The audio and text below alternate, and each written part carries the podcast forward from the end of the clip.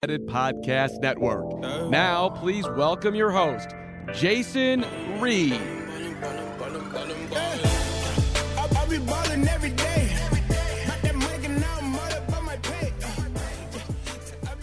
Welcome back to another episode of the Lake Show Life podcast. As always, I'm your host, Jason Reed, the acting side expert over at lakeshowlife.com, part of the Fansided podcasting network. Coming at you on Tuesday, February 23rd, 2021. And the Los Angeles Lakers need help. The Los Angeles Lakers, losers of three straight, four of their last five they have lost. Um, coming off an ugly overtime loss to the Washington Wizards, in which they had, I believe, a 20 point lead at one point. It was at least 17 um, against a Wizards team who, yeah, won four games in a row heading into this game, but is still a Washington Wizards, still isn't a great basketball team. Um, Bradley Beal and Russell Westbrook combined for 65. LeBron obviously couldn't make the uh, the game winning free throw, and then obviously couldn't make the game winning shot at the end or game tying shot at the end. Um, it was just an ugly game, um, an ugly effort, and quite frankly, is a little bit indicative of how the Los Angeles Lakers are playing right now. So, if anyone that you know listens to this repeatedly, the Lake Show Life podcast, knows that I've always been touting, you know, not to panic, even in these losses to contending teams, bad teams, close wins to bad teams. Um, don't panic. The regular season wins don't really matter at the end of the day, and all the Lakers care about is getting to the playoffs with the top four seed. Something that Kyle Kuzma kind of you know confirmed, saying that you know the Lakers don't care about being the number one seed, like it's just about getting to the playoffs, and that home court advantage doesn't really matter to them. Uh, I think that's absolutely true for them. I, I don't think they need the first seed to make a deep run in the playoffs at all. Um, they just need to get there, and they're going to get there. Um, but at the end of the day, there's, you know, again, I'm not saying panic, but it has been ugly. Yes, Anthony Davis has been out since the Nuggets game, as when this, you know, losing stretch started. He got hurt in that Nuggets game, and that's when the wheels kind of fell off. Um, and it is a concern. So Anthony Davis is going to be out four weeks, maybe even longer. You know, they have to be as cautious as possible with AD. They can't push anything. Um, the Lakers, you know, they're not going to fall out of playoff contention. That's not going to happen, not with LeBron James. But they need help because with how they're playing right now, they're losing games. That's fine, whatever.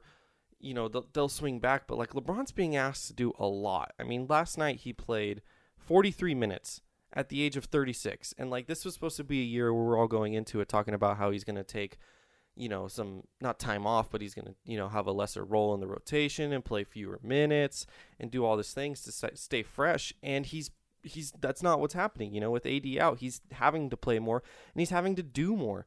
Um, he was averaging the fewest minutes per game of his career. That's up to 35. That's more than last year, 35 minutes per game. Um, over over the last five or six games, I'm sure it's much higher than that. Um, he he's just doing a lot in that.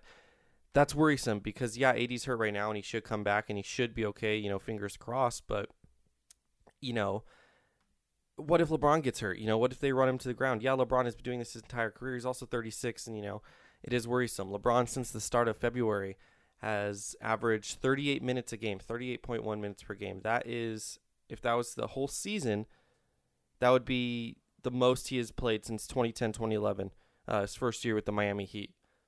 So, first time 38 minutes per game. Obviously, it's not the whole season, but it, it's worrisome. It's worrisome because how much he's playing. And that's what I'm more worried about, really, than the wins and losses. Yeah, the Lakers are looking ugly, and they do actually have the easiest schedule thus far in the league. And yeah, they have a good record, but it doesn't feel like it's as good as it is 22 and 10 and you know with a lot of close wins against bad teams. Um, it, it, doesn't feel like 22 and 10 against you know bad teams. And then the second half what's what's coming the second half? You know with AD back you know the hope is that you know they'll they'll go on a run they'll beat some good teams. But even before he was hurt you know he wasn't playing much. And even when he was playing he wasn't the same AD he was kind of you know 80% of himself. And that's what led to kind of maybe some of these closer games and some of these losses. So don't worry until AD comes back. I mean, I want to remind everyone that last year the Lakers had a four-game losing streak um, in December. I, th- I want to say right around this time of the year in terms of just games played. So from game 28 to 20 to 31, and they have played what 32 games. So they're entering that same lull kind of stretch that they entered last year. This many games in. And I mean, I don't know if any, if you guys remember, but you know they lost to Indiana by three, they lost to Milwaukee by seven, they lost to Denver by 24, and they lost to the Clippers by five. Four game losing streak. No one remembers that. They only remember the championship. Um, you know, later in the season, I believe in January, they lost to Boston by a bunch. and then they lost to Philly a few games later by 17. And then their next game against Portland, they lost by eight. That was actually the the first game after you know Kobe Bryant's tragic passing. Um, so they they had games like this last year, and last year that was the narrative when it happened. Like, oh, the Lakers, you know, they can they make a deep run in the playoffs? Can they beat playoff teams consistently? All this, and look what they did. They won the NBA championship. So. LeBron and AD is still the, the hardest one-two pairing to guard in the league, and once AD comes back and he's healthy, and you know these two are doing it again, you know they should be fine. Um, but with the level AD was playing before his injury and it being an Achilles slash calf injury, which is already scary as is, it's a little worrisome. And you know, before it felt like a, a Lakers at least a title berth was a guarantee. It doesn't feel like that's a guarantee anymore, which is kind of sad. Um, but they need help, and the rumors have been swirling about what they could get in help. Uh, DeMarcus Cousins actually, as of this morning, just got released by the Houston Rockets. Now, the Lakers waived Quinn Cook last night after the game, after the loss and it seems like they're setting up perfectly for DeMarcus Cousins to come to LA. But there was a story in the LA Times, uh, you know, sources close to the Lakers saying they do not expect to reunite with DeMarcus Cousins. I don't know why. Um, I don't know why he's not part of the plans. I, I, I don't know if it's the character thing. It's if they really think they don't need a backup center, which they do. I mean, if Frank Vogel's not going to play Markieff, uh, excuse me, Montrezl Harrell in you know overtime and crunch time, like they need someone to play out there because Marcus Gasol is losing gas late in these games, especially in overtime. And, you know, Markieff Morris has been playing awfully this year. So they need someone. Um, and it being uh, waving Quinn Cook, you know, indicates to me that they probably will sign someone. So I don't know if, you know, maybe the source isn't 100% accurate. I'm not saying that at all, but it just it makes so much sense to go after Boogie Cousins. I don't understand why they wouldn't go after Boogie Cousins.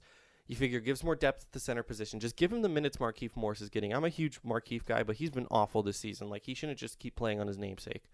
Um, give him those minutes. Let him be the the second traditional five that you could play in crunch time. You know, in the overtime, if you really are, you know, skeptical of Montrezl Harrell's defense, especially in the pick and roll. Um, and he also offers, you know, a little bit of a playmaking dynamic with Anthony Davis out. He's not Anthony Davis by any stretch of the means, but you know he can stretch the floor a little bit, which will help, sp- you know, the floor spacing and whatnot and he is, you know, he's not the same. He's not as athletic as he used to be, but he is someone who can, you know, kind of bang down low, but also do a little bit of finesse as a big man, and someone who the, can replace what Anthony Davis. Not so much what he offers, but just the style in which he offers. So the style can stay the same, and it, it just it, it, seems to make so much sense. Where I just don't understand why they wouldn't go after him. It, has got to be something behind the scenes, some character thing. Uh, maybe that scuffle with Markieff Morris. Who knows?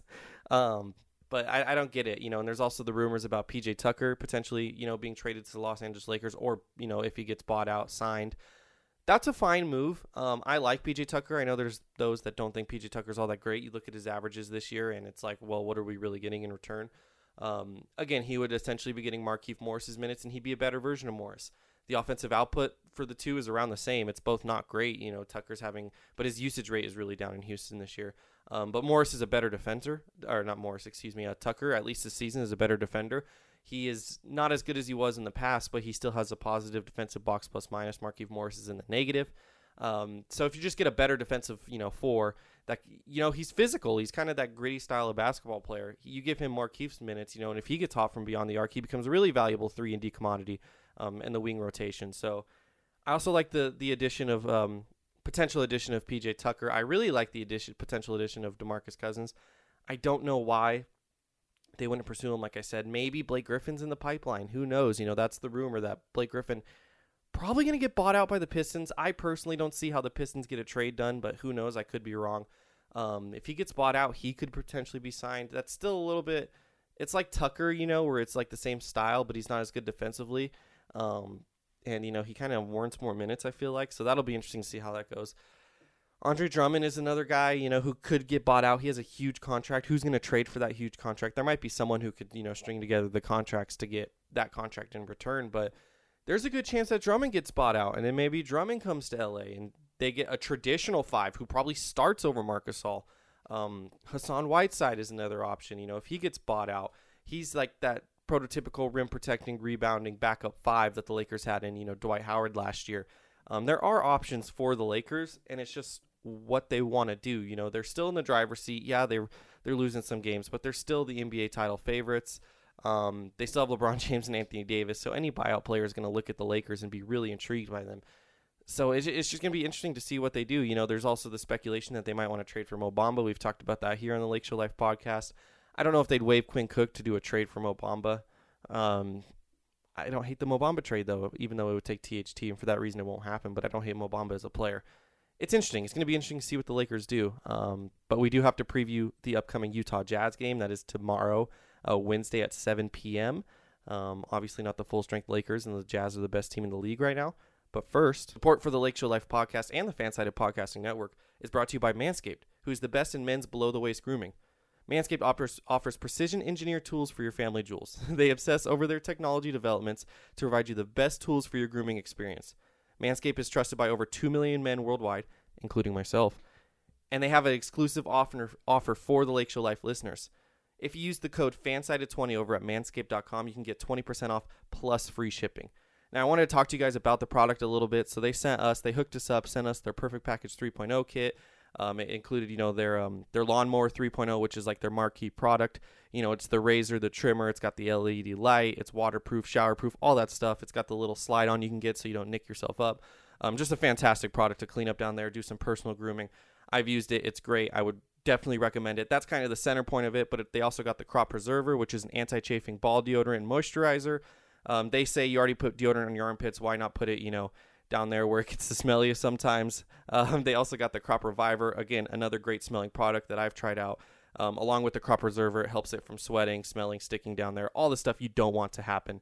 Um, and they also have, you know, some gifts, free gifts in their perfect package. They sent us a, high, a pair of high performance Manscaped boxer briefs, you know, keep me feeling fresh all day. And they also sent a little travel bag. That's just great to bring all these products on the road. I know we're not traveling much right now, 2021, but when you are, this bag, great for all your Manscaped products. Um, it's great. It's great products. You know, I wouldn't wouldn't recommend it if I didn't love it myself. And they've hooked us up, and they want to hook you guys up. Again, use the code FANSIDED20 over at Manscaped.com. That's right. You get 20% off with free shipping at Manscaped.com using the code FANSIDED20. Go check them out, guys. They're great. FANSIDED20 over at Manscaped.com. So the Utah Jazz, red hot. I said this before. This was a few podcast episodes ago. I wrote an article about this. I was talking about how the Utah Jazz are no threat to the Los Angeles Lakers in a potential playoff series.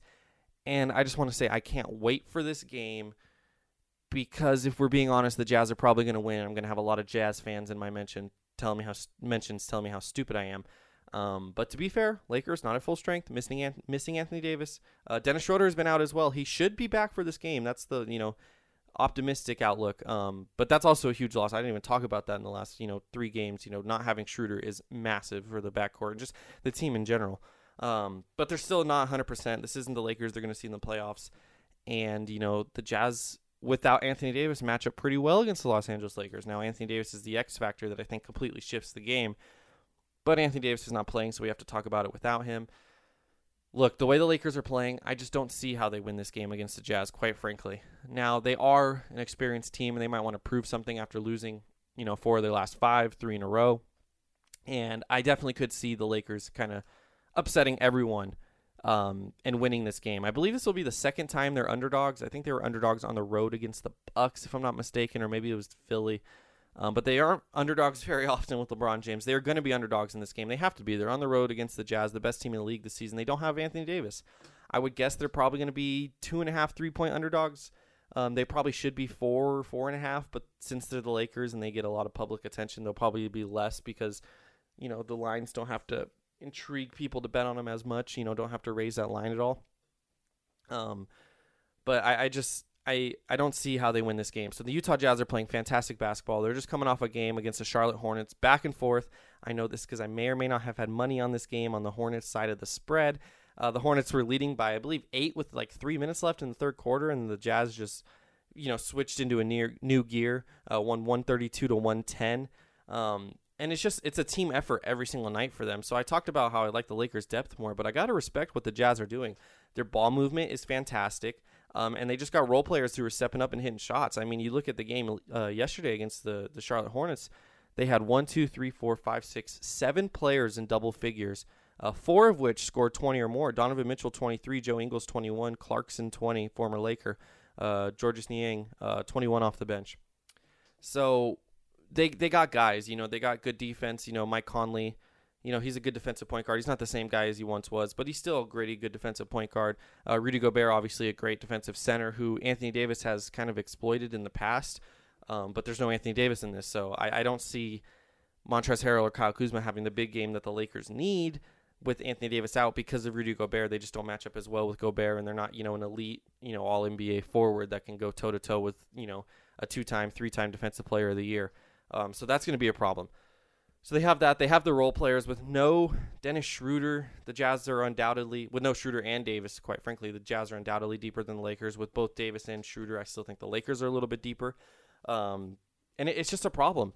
You know, I, I, don't see, with especially how the Lakers are playing defense recently um, on the perimeter as well, I don't see how the Lakers are going to slow down the Jazz and their ball movement. I mean, the Lakers have just been getting torched from beyond the arc these last few games. I mean, look at the game against Brooklyn; they were almost identical in every single metric um, after the game. But the one thing that they weren't was the three point ball. The Brooklyn Nets just shot the three point ball, not not only better than the Lakers, but more often, and they just they they severely torched them in that you know that regard. Last night wasn't too bad against the Wizards. Wizards were 9 of 25, 36%. Lakers actually 15 of 44, 34% made more. But, you know, 36%, that's kind of like the floor or like the ceiling, I should say, of how good the Lakers have been playing perimeter defense these last few games, which is a problem. That cannot be your ceiling. I mean, you go over to the the Miami Heat game, they shot. Okay, they were actually terrible from the on the arc. Maybe I don't know what I'm talking about. They were eight of 28, but they hit their shots when they needed, and they were also hurt by um, off the bench going 0 for 8. Outside of him, they were 8 for 20. You know, that's a solid 40%. Um, again, the Nets torched them, and with there being so many scores in Utah that can hit shots at given times, like it is a little worrisome. Um, they're not going to have some guy named Strus off the bench who's going to miss a bunch of threes. You know what I mean? Um, so it's I, I, just don't see how they match up and they win this game against the Utah Jazz. And this is the first time all season I'm going into the game for the Lakers, talking about how I have no idea how they're going to win. Um, which means they're going to win and they're going to make me look stupid. And all you Laker fan, you know, all the Laker fans out there, um, all you guys listening can call me dumb, and rightfully so. I'll probably deserve it. Um, the case for the Lakers, still a defensive minded team, kind of maybe step up and want to do have a prove it game against the Utah Jazz. Frank Vogel might, you know, figure some rotations out a little bit better. Maybe Ruby, Rudy Gobert has a bad defensive game. That's probably not going to happen. And the Jazz have to have a poor shooting day. Excuse me. Um, but their ball movement and the way they play basketball, I don't see how that is going to regress, especially in a regular season game. But this Jazz team, they remind me a lot of the Atlanta Hawks teams from about five, six years ago that were so good in the regular season and, you know, even came first in the Eastern Conference one year and they always won a bunch of games um, and all that stuff, you know. But in the playoffs, they could never string it together because, you know, they didn't really have that star power. They didn't have that guy who could go toe to toe with LeBron James and the Miami Heat or LeBron James and the Cleveland Cavaliers. I mean, the 2014-2015 Hawks, 60 and 22, they finished first. Uh, the next year they finished fourth. The next year they finished fifth. Those are good records. You know, they weren't bad. They weren't a bad basketball team, but especially that 2014-2015 team where they finished first. They might have finished. Oh no, so they had a losing record the year before, a winning record two years before. So really, that 2014-2015 team is what I compare this Jazz team too. And I, you look back at that team, they just had a lot of guys contributing, just like this Jazz team. They had great ball movement. Um, Paul Millsap, Jeff Teague, Al Horford, DeMarre Carroll, Kyle Korver, Dennis Schroeder, ironically, all averaged 10 or more points. And it was just one of those things where they they all, you know, the the sum of the parts was greater than the sum of the whole. But when you get to the playoffs, that doesn't always mean everything. They made it to the Eastern Conference Finals, don't get me wrong, but they got swept by the Cavaliers. So star power means a lot in the playoffs. So I like the Jazz in this regular season matchup to beat the Lakers. I don't think it means much because I think when you play a seven game series, things are a lot different and the way you play a team is a lot different and seeing them over and over makes it easier.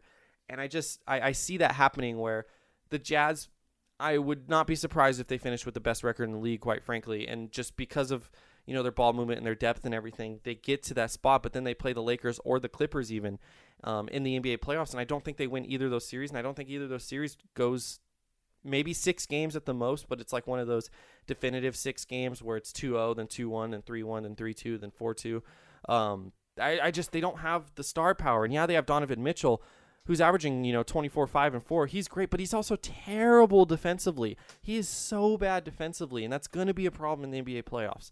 Uh, Mike Conley, you know, he's old as you know the season goes along and he racks up more minutes. You know, like he's 33. I mean, and he's kind of already regressing. You know, he's still a good ba- basketball player. Um, Rudy Gobert, I mean, he's good, but in the playoffs, you know, again, he's gotten exposed at times. You know, teams drawing him out to the perimeter and really opening up the paint and all this stuff. Um, you know, they have good role players, Joe Ingles, you know, Bogdanovich, Clarkson, Derrick Favors, Niang, all of them. But I, at the end of the day, I just star power wins championships. You know, what is the last NBA team that made it to the finals based on role players? I mean, you could be, say the the Toronto Raptors, but they had Kawhi Leonard, and you know who's playing out of his mind that year, and they also had uh, Pascal Siakam, who really took a huge step up, you know, in those playoffs especially.